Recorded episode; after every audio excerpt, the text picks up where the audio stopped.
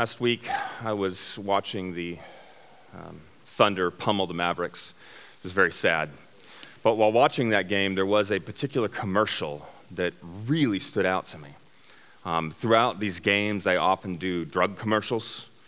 Um, and this one, it starts off, and this lady, and I forgot what, what she has, but it starts off, and everything is gray. Like, I mean, it looks like this outside, um, and, and just almost a little out of focus. And she's wandering around, and they're talking about this disease and how bad it is, until you can take this new drug. And the moment she takes the drug, the sun comes out and it's this crisp blue sky. It is beautiful. And you find out she's on a pier and there's like these carnival booths. And her friends show up and nobody else is there, just them. And they're playing all of these carnival games and they're winning every time. You know, gathering stuffed animals and it's this laughing. And... But partway through that, they do what they do on all drug commercials they begin to talk about the side effects this low voice comes on. Side effects may include, and I'm not making this up, dizziness, nausea, constipation, increased risk of heart attack, diabetes, cancer, and death. But the, the images don't change. She's going, woohoo! You know, and she's like, another stuffed animal for me. I might die, but yay. I mean, it's just so like they did not fit together. And I'm watching the image going, like, what am I supposed to believe? Do I believe the happy people or I might die? Which one of those things? But I also thought, I need one of those voices. I need a side effect voice in my life. You know, like when you're driving and the voice goes, No, don't change lanes. There's a car in your blind spot. Or, No, don't say that to your wife. There's an increased chance you'll be on the couch. No, no, don't say that either. No, no, just. Tell her she's pretty and stop talking. I mean, that's, the, I need that voice. Wouldn't it be awesome if we had a side effect voice?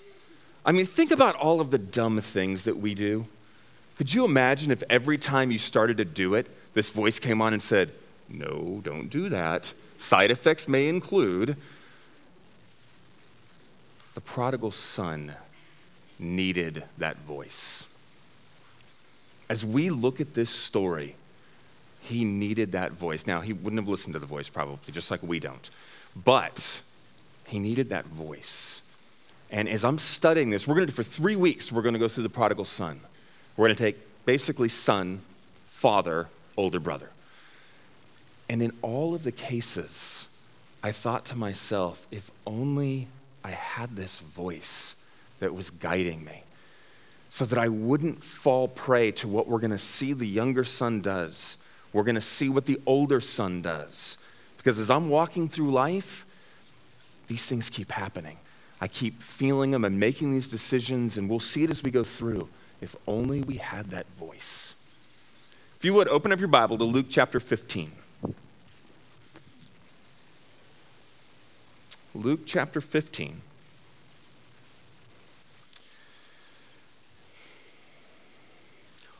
Ultimately, this story is really about the father. Uh, we call it the prodigal son because that's what touches our heart. We see this younger son who goes through all of these things and he comes back and his father embraces him. And it's his story that we most are in tune with. The older brother, who is a huge focus in this story, almost gets nothing. And really, the whole thing look at the very first verse. And he said, There was a man who had two sons. The story is ultimately about this man and, and the way in which his sons respond to him. But it's really kind of his story more than it is theirs. Of course, I'm breaking it into the younger son, father, and the older son, but just so you have that in mind as we go through it. Here's the first thing about the story the younger son makes a demand of his father. Verse 12. And the younger of them said to his father, Father, give me the share of property that is coming to me. A couple things about this. Number one, it's not a request. Um, it's not a, hey, dad, would you mind giving me, you know, what I'm going to get at some point? This is a, Father, give me what is going to be mine. And he's referring to inheritance. Right? And in this case, most likely, hey, so the word property here is most often used for something of a large estate. Right? This is probably a wealthy man. And the son, when the wealthy man dies, this younger son will get one third of his property. The older son will get two thirds of the property. But only after he dies. This request is either it's just very strange, like somebody who doesn't have good social skills and they ask a weird question and everybody else is going, oh man, you can't ask that question. Or this is disturbing. This is a disturbing question. It is the equivalent of saying, Father, you're dead to me. Give me what I would get after that is true. And the father is going to have to go sell property to get the money to give to him. Uh, it's very likely not in a safe somewhere, but he has most of his wealth in his estate. He's going to go sell part of this, give it to the son, so the son can do whatever he wants with it. Luke, and he divided his property between them. That word property, Luke changes the Greek term. The first one is specific to an estate. This second word is the word bios in Greek. It means life. In reference to property, it's whatever you need for, for living, what would keep you alive. But Luke changes that word for the second part. It says the father divided his life. Because symbolically, that is what's happening when this younger son comes to him and says, Give me what I'm only supposed to get after you die. I want it right now. My children, when they are young, they have said at times some painful things. I mean, my son has said, I don't love you, I love grandma. and, and, and, as a father, you're thinking, that hurts a little. I, I they, next day it could change. I mean, they're really, they, they change a lot in how they think. But like, there's a part of me that he says that, and I just want, especially if he says, I don't love mom, I love somebody else. It makes me angry because I know there's a little bit of pain that comes from that. Even if the kid's three years old and doesn't really get what they're saying, all this stuff that you do for them all of the sacrifices you make and you're raising them and you're loving them and you do anything for them and they have the audacity to say i don't love you i love and when it's done to mom i just want to smack my kid i, I don't but i want to here's the thing this younger son is likely a teenager he's not married but he's old enough to go away on his own. When a three year old says it, it's one thing. When your teenager says it, can't imagine what this father is feeling. Why? What does this younger son want? Keep going. Verse 13 Not many days later, the younger son gathered all he had and he took a journey into a far country. And there he squandered his property in reckless living. Now, it doesn't tell us precisely. We don't get a little verse that says, what the son really wanted was this, but we have some big clues. Number one, he wanted to do it away from his father. He takes this stuff, and basically, father is dead to me. He takes the money and he goes to a far country.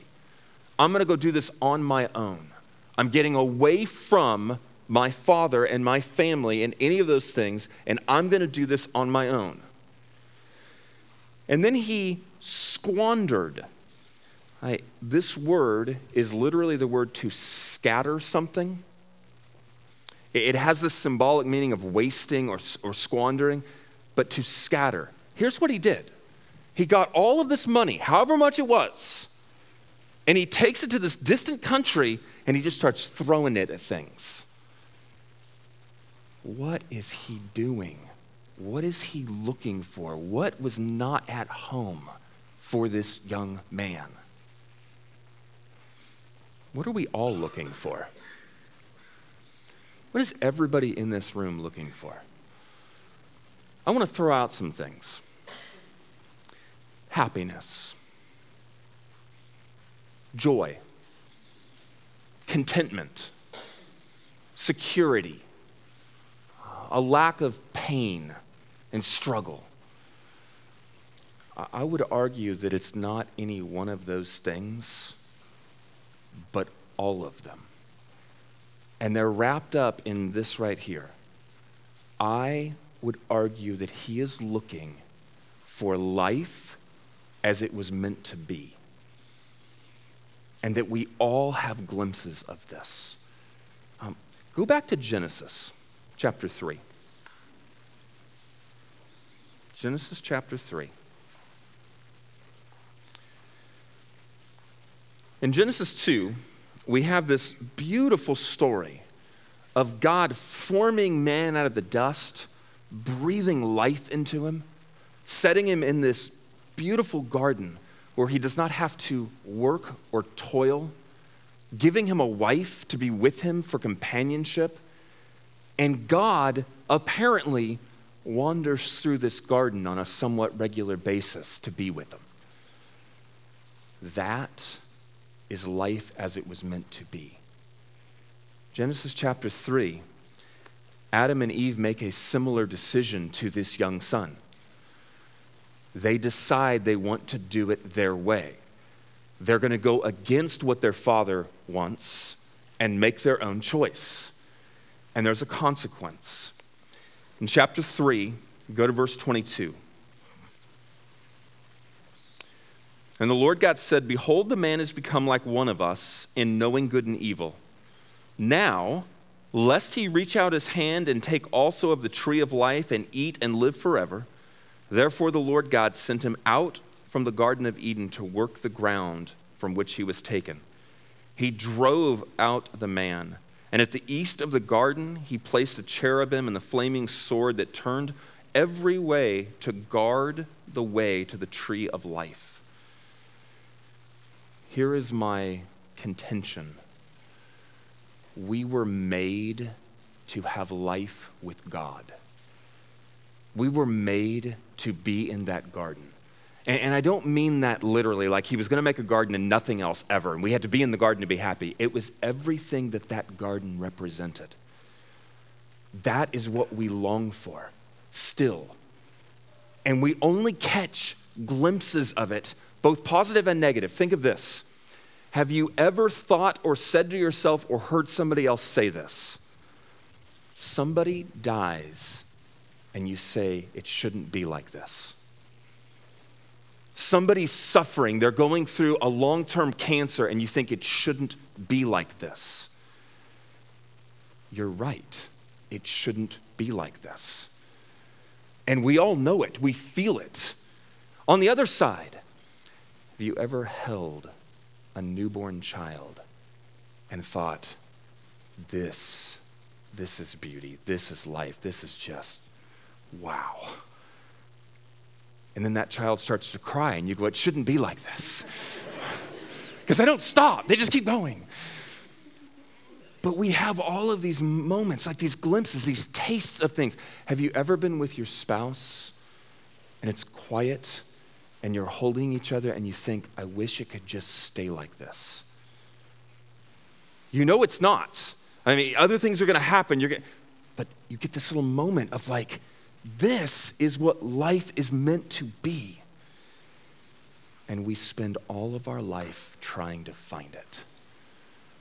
All of our life trying to get to this gnawing thing.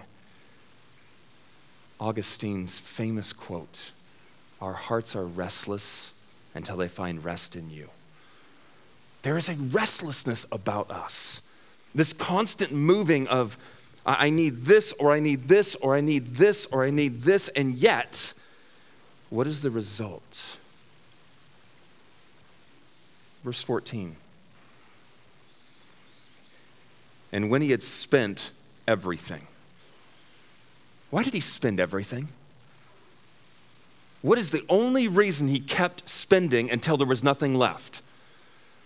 Because he never found what he was looking for. If he had actually found it, at some point, he would have stopped. But he's scattering his money trying to find whatever it is, that elusive purpose, meaning, value, happiness, joy, contentment, lack of pain, all of these things that we just keep looking for. But no matter how much money he had, he couldn't do it. He spent everything. And a severe famine arose in that country. Isn't it awesome when bad goes to worse? I mean, isn't it great when like bad things are happening and you're like, oh, and then boom, another thing stacks on top of it.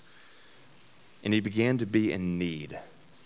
And so he went and he hired himself out to one of the citizens of that country who sent him into his fields to feed pigs.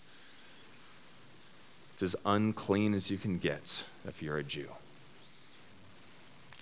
And he was longing to be fed with the pods that the pigs ate, and no one gave him anything. This kid wanted life as it's supposed to be. And he kept searching and searching and searching, but it, he would grab it and then it wouldn't be there. Right? Have, you, uh, have you ever tried to replicate Christmas that you remembered as a kid in your family today? But it never lived up to it. Or Thanksgiving dinner. Like you have these memories of Thanksgiving that like give you all these good feelings and you think, okay, I'm gonna do this. And then you do it with your family and it, it, it wasn't the same. Like whatever that memory was, whatever those smells and those feelings were, that they didn't quite do it. This happens far too often in churches. People had a really, really amazing experience in a church. And then they keep going from church to church to church, trying to find that same thing or trying to make the new church be the old church. Like, I found it, but no, you got, no, that's not right. No, that's not right. No, that's not right. And you keep moving from church to church to church. By the way, if that's you, you're never going to find it. We cannot recreate those things. All we can do is get a certain smell in your kitchen, and it brings you back and you remember. Uh, a certain song, and it brings you back and, and you remember. That is the closest we have to finding life the way it's meant to be. It's never going to last. All of the moments, we're going to grasp them and they're going to go away, but we're going to keep looking. This is a very profound quote from C.S. Lewis. Now, if we were made for heaven, the desire for our proper place will be already in us, but not yet attached to the true object. This desire for life as God intended it is in us, and we're searching, but we can't, we're not attaching it to the right thing, just as the son is scattering it everywhere, trying to find it. If a trans temporal, trans finite good is our real destiny, then any other good on which our desire fixes must be in some degree fallacious. No other good will ever be as good as what we were created for, unless it's Him, because that's what we were created for.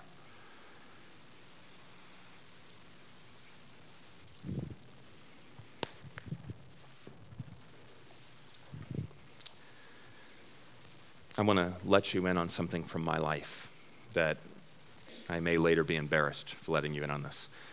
Now, it has nothing to do with my family, it's just me. My wife's over there going, oh no, what's he going to say? It's not about my wife, it's about me.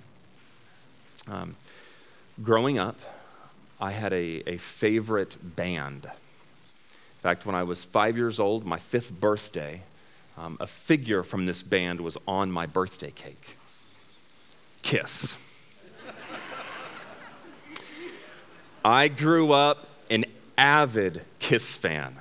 Um, I mean, just like from the time I was five until, well, so I became a Christian when I was 17, and for a while I gave up all devil music, you know, and had to do just Christian stuff. And then I realized a lot of the Christian stuff isn't very good. And so I realized there's actually good stuff that's not Christian. You can still listen to it. But I mean, I listened to Kiss for years and years and years and years. And the music is attached to so many of my memories because that was the music that was always playing in my life. And like, I will hear a song and it'll transport me back to I was doing this with a friend or we were doing this thing over here, just all these memories, sometimes even like scents. Uh, like, I, they're not really in the air, but I still remember a smell that's attached to this song. Well, last year, I think, or maybe the year before that, um, Kiss came to Dallas. And Aaron's like, You should go. I mean, it's been so long, you should go. You should go see them. Um, it's been, you know, forever. Well, I, I, thought hard about doing this. I mean, these are like my childhood idols. I mean, it was, I am, um, I should go see them. I may never get to do this again. Well, as I was thinking about it, I watched a YouTube video of Kiss they were doing, um, like a couple years ago on American Idol, the guy who won, he was singing rock music. It's like the only American Idol winner to sing rock music. And so after winning to do his finale, Kiss came on stage and he sang with them. They are like in their mid 60s right now and they're still wearing spandex and like big heeled boots and and like they have been singing for 40 years and doing these concerts paul stanley has no voice left. This american idol singer i mean every time they go back and forth i'm like oh paul stop singing. Please let him sing again. And i thought i don't want to go see this concert. It's going to ruin all of the images I have in my head for what they were like. Because they were never even as good as I remember them.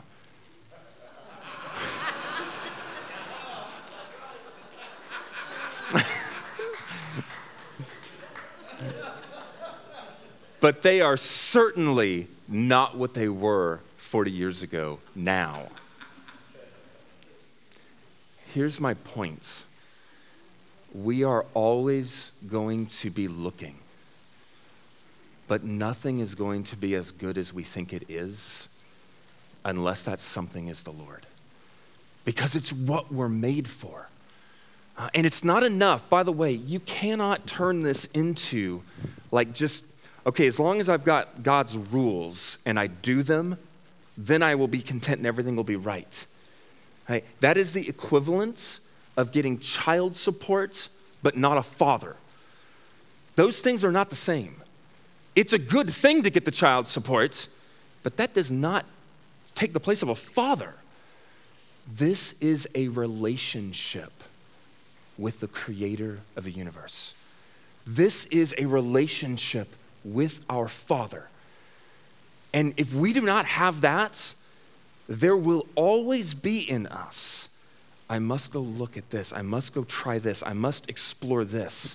And those things will only and always give a modicum of peace or joy or happiness or contentment only until, wait, that's not it. And we will throw our money at something else. We will throw our time at something else. But there is something so haunting about this passage to me. Something that, like, go back to Luke 15. We need to know this, it's part of the equation. Go back to verse 12 and look at the middle. No, actually, look at the beginning. I'm going to do this from my perspective. And my younger child came to me and said, Father, give me the share of the property that's coming to me. Here's my response You ungrateful little. I can't say that in church. Do you have any idea what I do for you? Do you know how much I've done for you? Do you know how much we love you? Do you know how much this would crush your mom if you did this? There is no way. Go to your room and think about what you're doing. Think about what you're saying. I'd be so livid and angry and going after him. And look at the father's response. And he divided his property between them. That haunts me. And here's why because we know in the parable that the Father represents God. If you want to go your own way, He's going to let you. If you don't want what He has to offer, He's going to let you. And you're going to have to go through all of the pain, all of the dreams that don't actually work out. All of the things where you think, I finally got it. No, that didn't work either. I finally, no, that didn't work either. He's going to let you do it. That is what haunts me about this. The freedom that God gives to his children to go mess their lives up because they don't want him. And make no I mean, that son is making a choice. I don't want your love, I want my way. I don't want your rules. My dad, when I was 18 years old, after I graduated from high school, I wanted to live my own way. And my dad, in a very, he wasn't angry, he just said, Look, you want to live your own way? That's fine. You have to do it under your own roof. You want to move out? You move out, you can live your own way. God is not going to force you to be what you are created to be. He's not going to force you to follow Him. He's giving you the freedom to run after your own love, to try and make it your own way. Or instead of going to that distant country, to recognize that right there, right now in your life, He's offering it to you have a relationship with your Father. That is the only thing you were created to ultimately be satisfied in Him. It will not be your spouse, no matter how much joy they'll bring you. It will not be your kids, no matter how much joy they bring you. It will not be your job, no matter how much satisfaction you may get in it. None of these things ultimately can bring satisfaction to your soul. Because that's not how we're created. Those things, every one of them, are intended to function within our relationship with our Father. In fact, you will not even get the most out of those things without the proper relationship with your Father. Even all of the things we're going after to find meaning have more meaning when they are in relationship to our Father. It's how we are built from the very beginning.